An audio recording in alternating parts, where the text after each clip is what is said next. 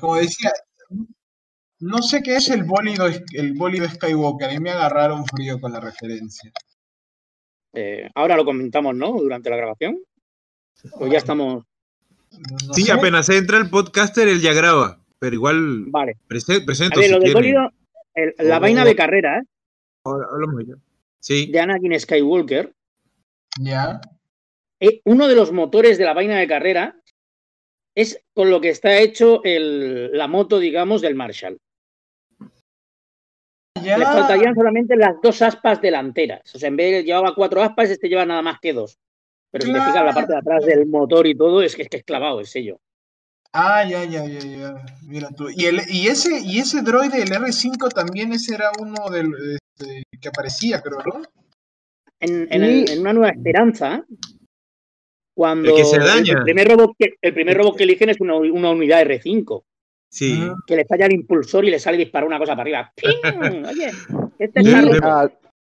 Pues si después de tantos años lograron venderlo. Pues si te fijas, esa unidad R5 que aparece al principio del capítulo, una de las celdas rojas que lleva encima está reparada, se nota que está sucia como de haber sido reparada. Y es el mismo cuadradico de donde sale disparado el impulsor, que le llaman ellos. De ahí deduzco que es la misma unidad R5. Y saben algo muy interesante de la unidad R5 que se menciona ahí, es que en la novela, desde cierto punto de vista, que colecciona un montón de anécdotas en relación al episodio 4, o sea, va contando cosas que pasan a la par del episodio 4, de los diferentes momentos, se habla de ese R5, del R5 que salió explotando, que en realidad en algún momento fue un droide de la rebelión. Y al ver a Artur que tenía que ser llevado por los Lars para llevar el mensaje a Obi-Wan Kenobi, él se autodestruye para que en vez de llevárselo a él, se lleven a Obi-Wan. Y anteriormente... Y en el viejo canon, eso es una historia mucho más divertida. Nunca fue canon, simplemente fue una historia que de gracia, o sea, graciosa, que sacaron, que decían que ese droide era un Jedi, que él tenía conexión a la fuerza, y que porque su motor tenía, su aceite tenía muchos midichlorianos, y que en ese momento, cuando lo estaban llevando con Owen Lars, tuvo una visión de la fuerza de que Arturito era importante. No le llames Arturito, tío. Le llamas Arturito, yo intento llamar Bebocho al otro, ¿eh? Yo a BB-8 le decía Bebocho, pero le decía Bebocho con mi sobrinito, los niños chiquitos, le decía Bebocho porque, no sé, le costaba decir BB-8. La traducción en México es Bebocho, ¿eh? Bebocho. Bebocho. Lo de Arturito. Lo siento, se me salió, perdón. No, por favor. Pero no, sí, yo soy yo que estoy llorando. Ahora, ¿qué tal Cobb Vanth? O sea, Timothy Olyphant es tremendo actor. Creo que viene haciendo bastante, 2 personajes western en las últimas series donde estuvo. Y acá, bueno, el sheriff total, el Marshall. En realidad a Timothy Olyphant siempre lo usan para hacer de vaquero. Estuvo Érase una vez en Hollywood, también justo en la serie que dices, en Justified. Siempre aparece él de vaquero. Bueno, tiene esa pintilla un poco macarra, alto, de garbaillo, que tal vez puedes asociar. Sí, no, y ese caminar tipo Woody que cuando aparece... Cuando aparece, yo lo veo así tan flaquito, y yo, obvio, este no es Boba, porque... Obvio, no, yo me he quedado enseguida, la forma no era la de... El físico no era el de Boba Fett. No, lo que hay una cosa, en los títulos de crédito, he visto que te salía Temuera Morrison. Sí, Temuera Morrison, sí. Que sale al final. Sale al final. ¿Entiendo qué? No me he dado cuenta. El pelado que sale al final, el calvo es al final. ¡El calvo! ¿Quién es Temuera Morrison? Ah, ya, él es Temuera Morrison, es el actor de Jango Fett. Jango Fett. Pero ahí sale, pues al final. Eso, por eso es que dije, ya, ahí está Boba Fett. Bueno, está bien, se entiende. Entonces significa que Boba... Claro, que sabíamos que Temuera volvía, pero claro, obviamente como Boba, sí, porque sabemos que sobrevivió, pero también sabemos que puede ser Rex, que puede ser... ¿No? A estas alturas tiene que haberla palmado. ¿Quién? Pero no murió. O sea, pero se salvó. No, porque solo son 5 años después del regreso del Jedi. O sea que 5 años. Todavía. Ajá. No, pero, ¿y la armadura? Porque la armadura es la de él. Sí. Sí. Yo te explico lo que pasó ahí. El libro de Aftermath. Estoy un poquito perdido. En Aftermath cuenta la novela. ¿Sí? Es que en Aftermath, lo que pasa en Aftermath es que en una de las historias, uno de los interludios, porque Aftermath tiene su propia historia, pero tiene interludios con cosas que pasaron con personajes de las películas, entre otras cosas. Incluso tenemos uno de Jar Jar Binks por ahí. No tiene pierde. Pero la cosa es que en uno de esos intermedios en específicos sale que los Jawas están entrando al Sarlacc para quitarle las cosas que tiene, porque se cuenta que después de que le cayó la balsa de Java encima al Sarlacc, el Sarlacc murió. Así como el Sarlacc se tarda 1000 años en digerirse, o sea, básicamente al nomás entró Boba, el Sarlacc murió. Así que y encontraron ahí una armadura de mandaloriano, que en este caso sería la de Boba Fett, ahí tirada. O sea, no es que lo sacaron de un cadáver, del cadáver de Boba, sino que ya estaba ahí tirada en el Sarlacc cuando ellos la recogieron. Ah, ya, entonces Boba se quitó la armadura y se fue y dejó la armadura a Beskar ahí. Puede ser, claro, porque está un poquito recogido por los pelos también, eso, ¿eh? No, y lo otro que no te imaginas a los Jawa ganándole a Boba. No, a ver, yo me imaginaba otra cosa. Por ejemplo, yo sin saber esta historia y todo, yo me puse a pensar, bueno, fácil, claro, de que el Sarlacc moría, ok, y no sé, el Boba para salvarse estaría herido, ¿no? Le entregó la armadura a los Jawas a cambio de algo, ¿no? Para provisiones o lo que sea, y bueno, se los entregó y se fue, ¿no? Pero si me dices que él se quitó, dejó tirada la armadura y se fue, y los Jawas le encontraron, no sé. Pero bueno, no importa tampoco, ¿no? La cosa es de que la armadura ya pasó ya de mano. Bueno, a ver lo que pasa con la armadura ahora. La armadura ahora la tiene Mando y, claro, no creo... A lo mejor se hace como lo hacemos nosotros, la metemos en estanterías, nuestros muñequitos en cristaleras y en estanterías. Y él pone las armaduras de los mandalorianos por ahí. Yo lo único que quisiera es de que a mí siempre me gustó esa antenita que tenía la armadura de Jango, de Boba. Así que lo único que me gustaría sería que se lo pusiera el Mando. Y otra cosa, el personaje de Cobb Vanth que sale ahí en The Mandalorian no es primera vez que lo vemos.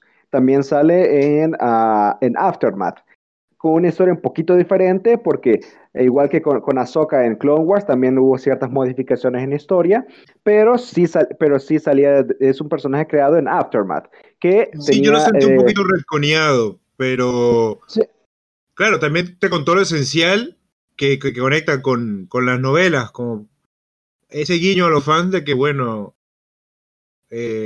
está bien, leíste las novelas y eso, y sí tienen relación, sí importa leerlas, porque tarde o temprano un personaje de eso aparecerá, y al fin aparecerá. Mira, y eso es lo que a mí me gusta del Mandalorian, porque mira, yo no sé nada de estas cosas, y aún así lo he apreciado el capítulo, me ha encantado. Las pocas referencias que he podido coger, dije, ah, mira esto.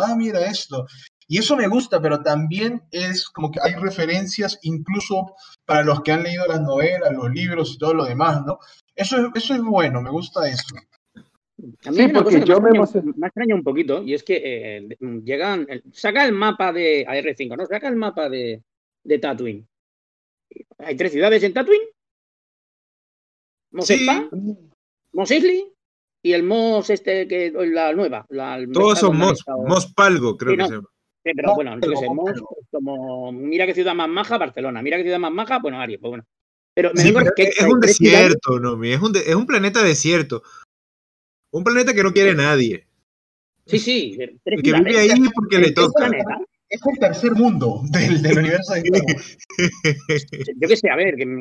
Es como Latinoamérica y África juntas, ¿no? Nadie quiere estar ahí. Es como Latinoamérica. No, eso es Somalia, Tatooine es Somalia, que es pura anarquía y bandas criminales, eso es Somalia para mí. ¿Qué más? Sí, el personaje de Cobb Vanth, un acierto, que sea Timothy, tremendo, un actorazo, te cae bien, y el otro que se ve que es un tipo que cumple su palabra, ¿no? Ah, sí, no, es que es un personaje muy recto, es un vaquero, sí. ¿No? Es el sheriff. Es el sheriff, claro, no, es el sheriff. Me iba a engañar. Él está ahí para proteger al pueblo del Dragon Krayt y de los Tusken. Y una vez que ya no tiene Krayt, ninguno de esos dos enemigos, pues suelta la armadura. Claro, me gustó también eso, ver por primera vez en la historia de Star Wars, o al menos para mí, ver a los Tusken haciendo algo, bueno, estar del lado de los buenos. Que no, algo que no sea robar. Sí, algo que no sea ser asesinados por... Hacer maldades, sí. Sí, pero mira, tuve la ocasión en su momento de hacer un cómic de Star Wars, había al final una pequeña historia que era sobre los Tusken. Y hablan precisamente lo mismo que dice el Mando, ¿no? O sea, las dunas son muy, muy, muy cabronas. Las dunas son muy mamas. O sea, ellos son malos, pero es que las dunas son malas. Ellos se dedican al pillaje, son bandidos Tusken, porque es que no se pueden ganar la vida de otra manera. Que no hay nada. No hay nada, es un decir. Por la única forma que tienen de ganarse la vida es comiéndose a los chuchos esos, que no tienen muy buena pinta de entrada. Sí, qué planeta de mierda, ¿no? Porque me debo pensar. Y sacando la humedad de las granjas, o sea, es que no beben de ahí, si no beben eso raro que estaba humo, no sé qué coño. Todos los caminos llevan a Tatooine. A ver, más que otra cosa es que es una raza que ha nacido allí, que viven allí, son autóctonos del planeta y tienen que ser como el planeta, tienen que ser duros y áridos, creo yo. Curioso también que el dragón Krayt, si no me equivoco, se dice así, Dragon Krayt. Creo que es la primera aparición canon de un dragón como tal, porque en la trilogía original salen huesos. Sí. Y lo que hace Obi-Wan cuando los Tusken se llevan a Luke es imitar el sonido de un dragón para que se vayan. La ilusión de la fuerza. Sí. Y qué aparición, el CGI, qué pelea, qué bronca. Sí. O sea, acá se gastaron todo el presupuesto de Arrow. Vosotros sabéis. Bueno, pero de todas las temporadas. No. ¿Vosotros habéis visto los documentales que hay en Disney sobre Mando? No. No he visto el documental. Yo vi una serie de documentales muy interesantes porque, bueno, no te hablan los directores, los actores, y en uno hablan de la técnica y una de las cosas que no están utilizando pantallas verdes apenas. Están utilizando una sala en la que es como una gran televisión en forma de anillo. Entonces eso ellos es como un domo. Ajá. Sí, lo habéis visto. Sí. Ah, no. Entonces, si os fijáis, no se ve, pero si te fijas, yo creo que hay momentos, a mí me da la sensación de que hay momentos que da la sensación de que los fondos son un poquito curvos. Uy, no, te tendría que... Sí, un poquito. Os aconsejo que veáis... El trabajo está súper bien, pero no deja hacer algo de pequeña pantalla, por así decirlo. Bueno, es una tecnología muy avanzada, ¿eh? O sea, hasta ya te digo, nos olvidamos de las pantallas verdes para poner este pedazo de este domo, ¿vale? Esta pantalla de 360 donde... Además es que la cámara según se va moviendo, lo de atrás se va moviendo, es complicadete, pero está muy bien. Sí. Y yo creo que ahí se han ahorrado una pasta, ¿eh? Sí, no, es que... Es más, yo te lo pondría como ejemplo, y para la gente, por si no han entendido, si ustedes han visto por ejemplo, los Juegos del Hambre, un ejemplo, han visto los domos en los que están los protagonistas, cuando son los Juegos del Hambre, que ahí van cambiando las estaciones y cambiando los escenarios y las imágenes. Ajá, más o menos así es lo que hacen, que ellos tienen el domo donde ellos graban y ellos van cambiando qué escenarios quieren poner ahí. Sí, algo así es. No, otra cosa, a ver, así como para comentar. ¿Qué más? Al principio veía estos cara de chanchos, no sé cómo se llaman su raza de estos cerdos. Gamorreanos. Los gamorreanos estaban pegando con unas hachas que no cortaban, que más bien golpeaban con una especie de onda de fuerza, no sé. Tuvieron un campo de fuerza, ¿no? Sí. Qué conveniente, me parece. Como si fuera... ¿Os acordáis del Retorno del Jedi? Ajá, eso iba a decir. Claro. O sea, tú te veías a los gamorreanos y eran cochinos de pies a cabeza. Aquí estos sí tenían la cabeza de cerdo, pero el cuerpo era de hombre. Sí, eso yo también me eso. Estos son más pulcros, no son tan chanchos. Sí, sí, sí. No, no, estos son unos híbridos. Esos son híbridos. Entre humano y... una cosa extremadamente rara. Medio furro, pues... para mí. Sí. Pues, la presentación... Si los humanos se pueden... Si los humanos pueden cruzarse con Twi'leks, ¿por qué no con los gamorreanos? Hay que tener mucho estómago, tío. Ah, bueno, y estómago. Hay que tener estómago. Sí. Bueno, pero el amor no tiene fronteras, como dicen, ¿no? El amor no tiene fronteras, todo lo puede, y el amor es una magia. ¿Qué más? Como siempre, hacen sus shots, ¿no? Sus zooms al bebé Yoda, que son los momentos en los cuales se corta la tensión, ¿no? Bien gracioso, la verdad. Como sí, aquí lo vemos más tranquilo, más seguro, y él ya sabe que cuando el mando más o menos se toca el cinturón o sí, ya se esconde, la mano, ya se esconde, ya sabe lo que va, que se viene la buena. Sí. Hay que quitarse de medio. Sí. Ya aprendió, bueno, ya aprendió. Me gusta del bebé yo. Ya aprendió. Como dice Mando, ¿no? Él ya ha visto cosas peores. Sí. Ahora. Entraríamos en el terreno de la especulación hasta el viernes que viene. Yo tengo un spoiler, ¿ah? Bueno, no spoiler, es un humo que por ahí estoy viendo, pero no sé si compartirlo o no sé. Sí, yo creo que esto puede quedar como un bonus, más que un episodio en sí del podcast, no, porque sí, lo puedo publicar así, puede ser como episodio que como bonus. Ay, así que... pero no, justo les decía, no sé, lo digo por Nomi, por Edgardo, porque yo no me he aguantado, no. Le he abierto un poco el spoiler y no sé si créanme o no, pero... Sí. Pero bueno, allá voy. Supuestamente dicen de que Rosario Dawson va a interpretar a Ahsoka, aparte, y no sé si creérmelo, la verdad. No sé qué... Pero eso lo sabíamos. Sí, no, eso está confirmado. Así, yo he visto estas imágenes. Claro, es un secreto. Lo que pasa es que con esto de la pandemia no hubo un evento, no hubo el evento de siempre en el que dar la noticia con bombos y toda la cosa. ¿No habéis visto los juguetitos del merchandising del Mandaloriano? ¿He visto? Que ya sale ya Rosario Dawson, o sea, la cara de Rosario Dawson como en la caja, como Ahsoka. Ah, mira tú. Yo solo he visto en algún sitio. Yo solamente he visto que sale Sasha Banks, que es la luchadora esta que parece que va a ser una Jedi también, o no sé. Pero es la morena, ¿no? Que sale en el tráiler. Ella es la que sale en el tráiler.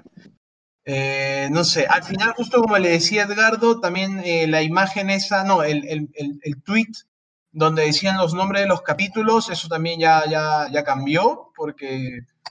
Este capítulo se ha llamado diferente, así que dudo mucho que sepamos los nombres de los capítulos que faltan. Porque según ese tweet, el primer episodio se llamaría La Búsqueda. Claro. Y terminó siendo de Marshall, el sheriff. Sí. Bueno. Quiero hablar respecto al ¿cómo se llama? A la pequeña, al pequeño guiño que hicieron, no me lo entenderá y ya le expliqué a Julio, que es el guiño de por qué vimos al Marshall, al alguacil, con un dispositivo que sale corriendo con él. Eso es una referencia porque en el episodio 5, cuando están en la ciudad de las nubes, cuando todos están saliendo, sale un hombre moreno, que está teniendo ese mismo dispositivo que ha quedado para la historia, que es el hombre del helado. Lo han puesto el hombre del helado porque eso parece una máquina para hacer helados. Así que ahora nos confirman con esto del Mandalorian que esas cosas siempre que eran como contenedores para tener otras cosas, en este caso los cristales, y lo que tenía el hombre del helado en su momento... No se sabe, pero eso en su momento llegó a ser un meme para el heladero. El hombre del helado, quedó inmortalizado. Es que eso también, hasta los mismos memes lo tratan de poner acá. Es que le toman mucho cariño, mucho mimo al hacer la serie, la verdad. Sí, es lo que tiene cuando se encarga gente que conoce, claro, la franquicia y que ahonda en ella. Porque claro, nosotros no pedimos que un friki de Star Wars dirija todo, pero hay un friki de Star Wars ahí involucrado que Filoni. Y Favreau también. Sí, pero en un ranking. Es la cabeza pensante de todo esto, ¿eh? En su tanque de friquismo, Filoni tiene más que Favreau. Bueno, lo que pasa es que Filoni lleva mucho tiempo enganchado a las series de animación y conoce mucho Star Wars. Sí. Bueno, no, pero Favreau siempre ha estado ahí. Se ha dedicado a Star Wars porque quería ya Star Wars desde que eran pequeñitos, desde que la vieron en los cines. Claro. Pero bueno, es más, te vuelvo a decir lo mismo. Es Favreau realmente. A ver, Favreau después de que se ha rodeado de más frikis todavía. Pero porque él estaba en Marvel y todo, ¿no? Sí. Y Favreau, recuerde. Favreau, cuando hace un guión, después tiene un equipo de un equipo histórico que te dice esto sí, esto no. Pues esto lo puedes hacer y esto no lo puedes hacer. ¿Por qué? Pues porque esto no va así, va así. Vamos, que no saldrá directamente de su puño y letra hacerlo. Y Favreau realmente está en Star Wars desde hace años. Él dio voz a uno de los personajes de The Clone Wars, a Pre-Vizsla, uno de los mandalorianos. Así que él ya estuvo desde hace años en Star Wars y él ya había estado un poco metido en eso de la cultura mandaloriana. Así que tampoco digamos que Favreau no ha estado en Star Wars desde hace años, porque ha estado desde Clone Wars por lo menos. Ahora lo que pregunto yo, o sea, para el segundo episodio puede pasar algo que sea repercusión directa de lo que acabamos de ver con Boba al final, sabiendo que Boba conoce de los Jedi desde que era chiquito y que conoce a Yoda, porque vio a Yoda, así que al ver al Yoda pibito, al Baby Yoda, o sea, un buen recuerdo no va a tener. Podría ser, Entonces tiene la conexión de la armadura, que quiere su armadura de vuelta, la puede querer de vuelta, y lo otro, encontrarse con alguien de la raza con el que estuvo no un buen momento de la infancia. Bueno, no sé, yo solamente espero... ¿En qué momento se enfrenta Boba Fett? No, Jango. No. Jango es el que... No, ni siquiera... No, Boba que se enfrenta a Yoda. Jango. Es Boba Fett. No, es Boba Fett, no, claro. Por eso digo, ahí Jersey... ¿En qué momento se encuentra Boba Fett con Yoda? Yo creo que se pelearon o antes o algo, pero conoce de Yoda. O sea, Boba debe saber algo de Yoda o no sabe que existió... O sea, no creo. Lo que yo creo es que Boba sabrá de los Jedi en sí. Porque cuando Mace Windu mata a Jango... ¿Qué más estaba ahí? Boba Fett ahí. Él coge la cabeza, pero Yoda llega en una nave y se piran por piernas. O sea, es que ni baja la arena. Lo ve de lejito, dices tú. No, es que a ver, es que obviamente Boba no le va a decir a Mando, sí, este se parece al maestro Yoda. No, le va a decir, o sea, de seguro Mando... Que tenga referencias, seguro. Claro, Mando le dirá... Referencia debe tener. Porque para la época... Mueve cosas con la mano, con la mente, como los Jedi, y ahí le contará, y de seguro ya en los próximos episodios ya irá a buscarlo a los Jedi, ¿no? Boba referencia. Boba Wars, ¿qué tal ahí? Yo porque no he visto un cuarto de completo. Hablando espera, antes de hablar de eso, quiero mencionar otra referencia que me acabo de acordar. Es que Mando le da un golpe en el ¿cómo se llama? En el jetpack de sí, ese jetpack de Boba hay que cambiarlo. Sí, porque igual cualquier golpe sale volando, ¿eh? Porque el episodio 6 igual pasó, Han Solo le pegó con una vara y salió volando. Así no, le pegó sin querer. La verdad fue que le pegó sin querer. Sí. Yo ahí, eso también es otra. Me maté de la risa. Esa falla hay que arreglarla, sí o sí. No me pregunto, ¿los capítulos seguirán siendo de una hora o de 40 minutos o regresarán a ser solamente media? No, dijeron que iba a variar, cada episodio va a variar y que iba a durar lo que necesitaban que durara. Uy, qué bueno, eso sí es muy bueno. Eso sí me gusta. Eso es un punto, eso sí. Yo creo que entonces el próximo va a durar media hora nomás, porque supongo que será... Lo que pasa es que cada capítulo tiene que ser sustancial, porque solamente hay 8. Así que yo creo que sí, el próximo ya tocará de con Boba, y supongo que ya en las próximas ya se irán a buscar a los Jedi, luego el reencuentro con Cara Dune. Lo que tengo claro es que están en Tatooine y no se pueden tirar mucho tiempo en Tatooine. No, por eso, sí. Solamente un capítulo más, que es el encuentro con Boba y Boba que recupera su armadura y fuera. Sí, y se acabó. Y tienes otro personaje más con el que jugar a lo largo de la serie. Además, va a tener tercera y cuarta temporada y las que quieras, está clarísimo. Lo otro, claro, incluso también está la duda de qué estuvo haciendo Boba todo ese tiempo. Y lo otro, han pasado 5 años. ¿Verdad? Claro, un Tusken se... cargarte algún Tusken, porque lleva su fusil y lleva un Gardefi. Eso seguro. Sí, pero en 5 años no has podido salir de Tatooine. Tal vez no quieras. Pues que hay 2 ciudades en el planeta. Hay 3 ciudades. Imagínate llegar a una y que te digan, no, aquí no es en la otra. Ah, claro. No. El chaval de allí se ha equivocado. Me parece que te ha mandado la que no era. Esta no es la nave que estás buscando. Sí, de palo. Ah, el otro, sí. Porque según la nave de Boba estaba aparcada o estacionada, no sé cómo sería, cerca de donde murió Java, cerca de los aposentos de Java, así que me imagino que igual eso se lo robaron. Se supone que es cerca del palacio. Ah, cerca del palacio. Él está en el palacio y después se montan en la barcaza. Se supone que tiene que estar cerca del palacio. Y ahí se crea un vacío de poder y en el momento que se crea un vacío de poder, pues todo el mundo a arrasar con lo que hay. Por eso, bueno. Pero algo tuvo que estar haciendo, una chambita en el desierto, o no sé. Ya veremos, pues. ¿Qué más? Realmente ahí hay una historia y es que ¿cuánto tiempo pasa desde que, digamos, dan por muerto a Boba Fett hasta que peta la estrella de la muerte? ¿Días? ¿Un par de días? Sí, un par de días, creo yo. Échale una semana. Sí, que él tarde en salir un par de días, porque el mismo día lo veo un poco apresurado. Que tarde en salir un par de días. De que va a un sitio, va para otro, porque está en mitad de un desierto.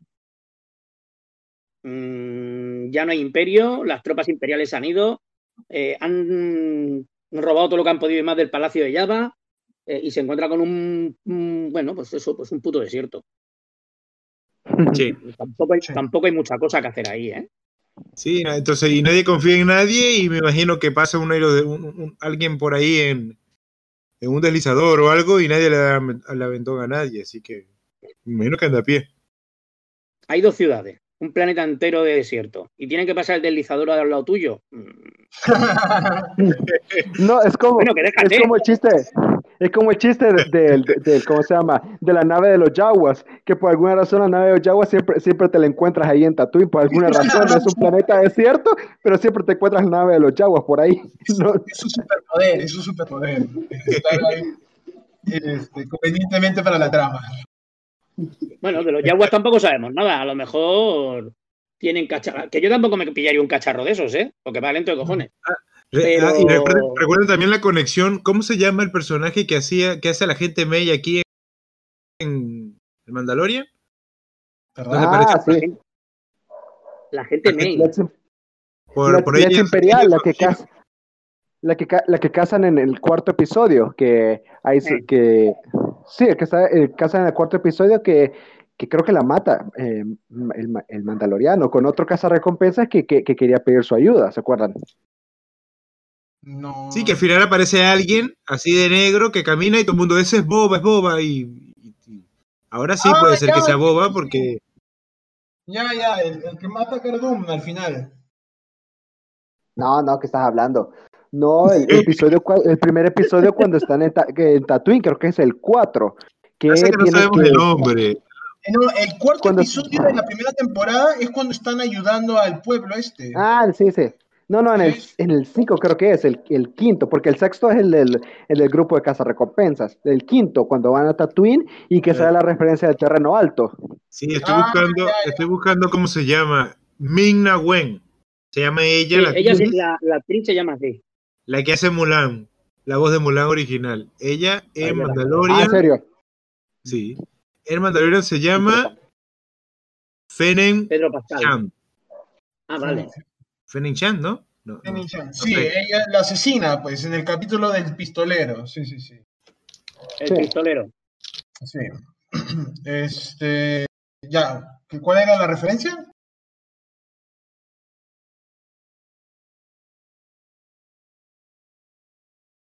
Ya comenzó. Oh, no. Ya comenzó. Skynet ya comenzó. Voy a compartir la imagen acá mismo en el backstage. A ver si visualmente recuerdas el episodio. Ahí está Fennec Shand ahí. Aparece alguien que la gente asumía que era Boba. Ah, ya. Sí, discutimos ese episodio, Julio. Sí, ya me acordé. Pero al final no era Boba, ¿o sí? No sabemos. ¿No? Probablemente sí. Probablemente sí. Yo me olvidé, tienes razón, nunca se supo quién era. Por eso nunca supimos, y esto fue en Tatooine. Entonces volvemos a Tatooine, que es todo desierto, y aparece Boba calvo, y ya, pero no sabemos nada de ella, que me imagino que tiene que reaparecer. Incluso está confirmado que ella va a estar en la segunda temporada de vuelta. Sí, ¿No la mataron ahí? No, creo que la mataron. La noquearon nomás, ¿no? Sí, y lo otro que pasa cuando pasas de la primera temporada a la segunda es que ya hay cosas que no se saben. O sea, el nivel de secretismo creo que se ha mantenido a la altura, pero igual, lo que es cuestión de Cass y eso siempre ha saltado algo. O sea, nos enteramos mucho antes lo de Rosario Dawson, que ella volvería, que Temuera Morrison estaría, ¿qué más? Y la actriz que iba a ser de Bo-Katan, no nos olvidemos de eso. Claro, sí, entonces, porque si te pones a pensar, o sea, ¿qué historias quedaron abiertas de la primera temporada? Bueno, hay que encontrar a los de la raza del Yoda pibito, hay que saber cómo Moff Gideon consiguió el sable, qué pasó con la que tenía el sable, el sable ese oscuro. El sable oscuro. Pero antes, porque sabíamos que antes lo tenía alguien. No, antes lo tenía Darth Maul, se lo quedó. Darth Maul y después Bo-Katan. Bo-Katan fue la última. Sí, Bo-Katan se la llevó, ¿no? Sí. Y sabemos también que Bo-Katan estaría aquí en la serie y que estaría Ahsoka, que sabemos que estaban buscando actor para hacer de Ezra, así que va a haber mucha conexión con las series animadas. Es que The Mandalorian es después de Clone Wars y después de Rebels, pues, ¿no? Claro. Por supuesto. Claro, el Imperio ya ha caído. Claro, todo el Mandalorian es entre al final de Jedi y antes de la nueva trilogía, ¿no? Ya, entonces sí. Si reaparece Ahsoka, hay un periodo de tiempo de su aparición en Rebels hasta acá que ella se fue a hacer algo, se fue a buscar a Ezra, ¿no? Hay que saber qué pasó. Bueno, ojalá. A menos que te diga que lo sigue buscando. ¿No? Tú, ¿cómo se llama? ¿A ti te gustaría que al final de la serie veamos a Din Djarin, al Mandalorian, tomando el manto de Mandalor? Al Mandaloriano. ¿Tú quisieras verlo como un Mandalor? No. Muy bien. Porque realmente a mí me ha estado... Cortito y al pie, concisa la respuesta. Sí, a ver, me piensa luego, el personaje es un solitario, el personaje ahora, si a mí a un tío que es así, que de hecho sigue las enseñanzas de Mandalor, pero no es mandaloriano, propiamente dicho, ¿vale? Entonces que te lo pongan ahí arriba, no cuadra. El personaje no me cuadra con esa... Aparte, esto es un western, esto es un vaquero, o sea, de Mando es un cazarrecompensas. O sea, no es Conan que está todo el año pegando espadazos y se lo ponen ahí en un trono, porque en aquella época, pues, para estar en un trono tenías que ser muy bruto. No. Estamos hablando de que en un momento en que las políticas, la sociedad, es lo que manda. Mando es totalmente lo contrario. Sí. Es políticamente incorrecto, es asocial, es... Bueno, lo único que le enternece un poquito el corazón es el pibito Yoda, como dicen por ahí. El Baby Yoda. No, el Yoda pibito.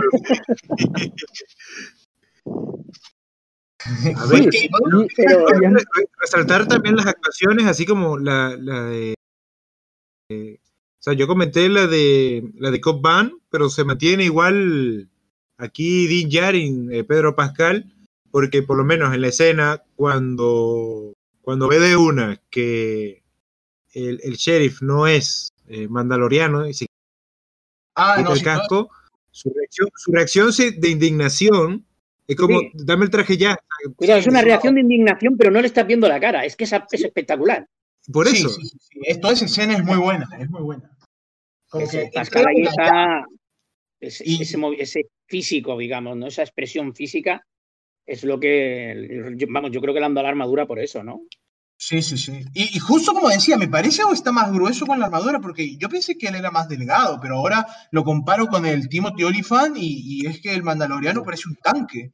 Sí, se mamó. Es delgado, ¿eh? Yo pensé que cuando hizo Juego de Tronos, acuérdate, ¿eh? Sí, pero no, creo que habían dicho que en realidad son tres personas las que están usan el traje del mandaloriano. Ah, pues puede ser. Pero bueno, habrán cogido tres personas con un físico muy similar. Bueno, o fácil es la armadura, es que bueno, también la armadura, claro, si la comparas con la armadura de Boba Fett, que está hecha casi jirones, y la comparas con la armadura de Jean, o de Dean, como quieran, claro, hay una gran diferencia. Yo creo que más bien, cuando le vuelvan a rearmar su sombrera, deberían ponerle un dragón de Krayt. Sí, incluso en el documental creo que te lo muestran. Mira, es Brendan Wayne y Latif Crowder, quienes están bajo el traje a veces, aparte de Pedro Pascal. Son ellos tres. Yo esta serie, ¿sabes la que la veo? Le han metido el rollo Baby Yoda detrás, porque a todo el mundo nos gusta, y como hilo conductor de la serie. Pero esta serie, haceos la idea, por lo que se está viendo, que es muy al estilo de las series de los años 60, 70, ¿no? Aquello, por ejemplo, el Increíble Hulk, no sé si llegasteis a verlo, o El Fugitivo, este tipo de series, que cada capítulo él llegaba a un pueblo y pasaba algo. Es que es bueno. Y al final del capítulo se acababa y se iba, él seguía andando y se iba a otro pueblo. Esto, si fijaos, que es muy similar. Este es un western. Sí, incluso se repite un poco la temática de un episodio de la temporada anterior, que es llegar, conocer, hay que acabar con una bestia, algo, y ya está. Él está de paso. Va bordadito, pues porque realmente está ahí pues buscando ayuda por el tema del niño y tal, pero bueno. ¿Y saben qué me gusta también de esta serie que seguimos viendo? Es que el mandaloriano no es, es muy fuerte, muy hábil y todo eso, pero no es imbatible. O sea, él cuando está peleando, él recibe golpes, él es golpeado, es vapuleado y todo eso, pero al final gana. Eso me gusta de este personaje, que es bastante...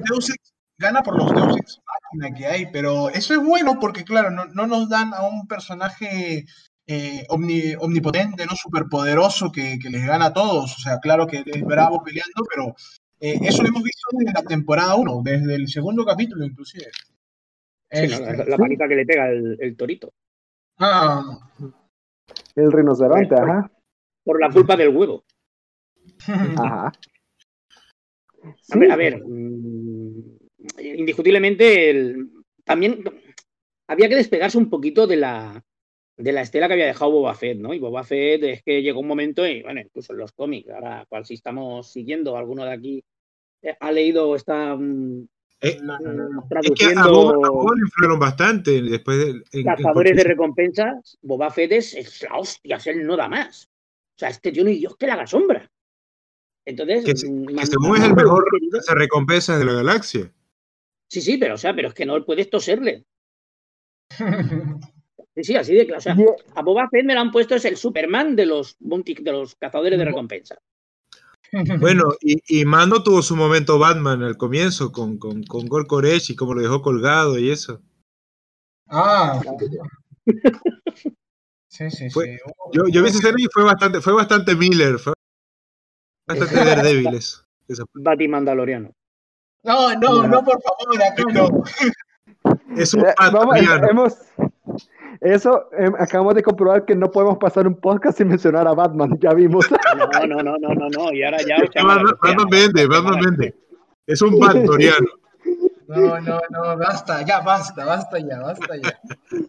Bien, yo creo que hasta aquí también el bonus, porque bueno, el episodio tampoco es bastante bueno. No, vamos a mandar otras 3 horas. Como Madre mía. No, chicos, a ver, esperar hasta la próxima semana y a ver qué más nos sorprenden. Pero hasta ahora, un puntazo, la verdad, este capítulo. Un puntazo. Sí, un puntazo. El Rotter... Yo creo que no, yo no me esperaba algo tan bestia de entrada. Sí, yo tampoco. Sí, claro, con todo. Y con el cliffhanger, mucho más aún. Sí, es que yo pensé que esto iba a comenzar así tranquilito, ¿no? Él investigando, conversando más que nada. Pero... Sí, en un increscendo. Sí, pero no, entró de buenas a primeras. Yo cuando dije va a durar media hora, y en eso veo que ya vamos 40 minutos y no acababa, y dije, ¿qué? Y claro, 55 minutos dura. Sí, es que enfrentar al dragón, toda la parte, y como dije, ¿no? Es que se toman su tiempo y utilizan el tiempo que necesitan para cerrar. Por eso me alegra la noticia de saber de que los capítulos van a variar su duración acorde a lo que necesiten. Cosa que a mí lo que me ha gustado mucho es el tema, sobre todo la fotografía de Tatooine, cuando iba la caravana, ¿no? de bantas y humanos. Sí. Es unas, te evocan las películas aquellas también de hace unos años, de hace ya bastantes años, ¿no? De faraones y de aventuras en el desierto, ¿no? Incluso un poquito Indiana Jones, si quieres ponerlo. Pero que esas lunas, es que eran unas imágenes preciosas. Sí. Aparte que nunca habíamos visto Tatooine así, ¿eh? Tatooine habíamos visto arena, punta pala. Sí. Pero piedras no habíamos visto muchas, ¿eh? No. El cañón donde pillan a R2. Ah, sí. Bueno. Sí, pero... yo me ha dado bastante gusto que hemos visto un Dragon Krayt finalmente, ya lo mencionaron, y además porque realmente esta serie no solo es pelear con bandidos, pelear contra el imperio, pelear contra un montón de gente, sino que a veces se diversifica como en estas veces. Hoy el villano final es en realidad una bestia gigante y muy bien hecha.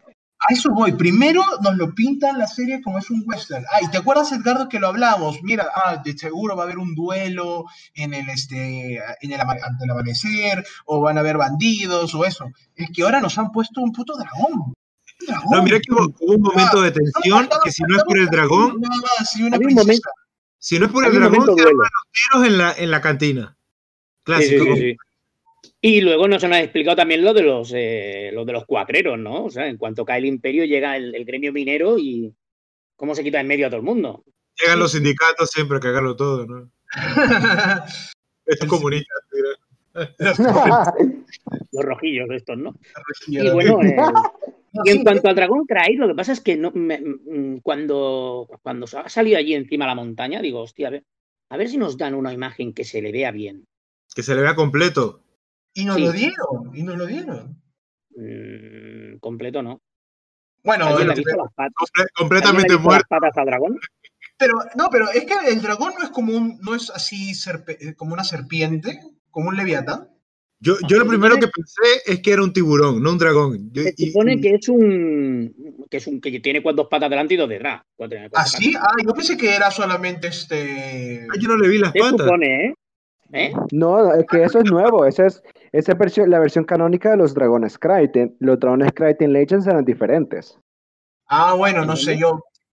Por eso digo, para mí se les ha mostrado todo. Para mí, con tal de que le hayan mostrado toda la cabeza, dije, perfecto, ya está. Porque yo pensé que el resto del cuerpo es solamente. La cabeza es muy bien parida. Sí. Yo parecía que estaba muy bien parida. A mí me ha gustado. Parecía salido de Final Fantasy o alguno de estos videojuegos, ¿no? Y veo una imagen también que tiene como unas patas traseras con un cuello muy largo. Sí, que también se podría decir que podría ser eso, porque total, nada más le hemos visto cuello. Pero bueno. Es más, ya les mando una foto de cómo son los Dragones Krayt en Legends. Es bastante diferente. Creo que sí, yo creo que esta temporada va a ser bastante fantástica, porque ahora ya enfrentamos un dragón, ahora viene la hechicera, ¿no? Que vendrían a ser los Jedi. No sé, vamos a ver cómo va la cosa. Sí, por favor, ya no más Tatooine. A Tatooine no lo quiere nadie, no lo quería Anakin, no lo quería... Sí, yo también cuando dije otra vez Tatooine, todos los caminos llevan a Tatooine. Sí que. ¿En qué planeta estamos? Si existe un centro del universo, de la galaxia, este es el planeta más alejado. Pues macho, todo el mundo pasa por ahí. Sí, eso. Es el planeta más alejado, pero todo el mundo va ahí. Literal, Literalmente en Naboo tenemos a Naboo, que es que, ¿cómo se llama? Que ahí nació Palpatine, que ahí nace el amor de Anakin. Solo vemos un episodio con Naboo y después nunca lo volvemos a ver. Sí, sí, sí. Y a Tatooine lo vemos en todos lados. Yo no sé cómo Tatooine sigue siendo si todo el mundo pasa por ahí. ¿Dónde están los empresarios? No sé. ¿Dónde está la inversión extranjera aquí? No sé. No sé, están perdiendo plata. Bueno, chicos, ha sido un gusto, un placer. Ya hasta la próxima semana, entonces. Bueno, hasta el jueves, que nos toca. Hasta el jueves que grabemos un episodio más. Y el viernes, bueno, metemos el segundo de... Sí, ahí entre pecho y espalda, así que sí. Chicos, cuídense, hasta luego. Hasta luego. Un placer, nos vemos.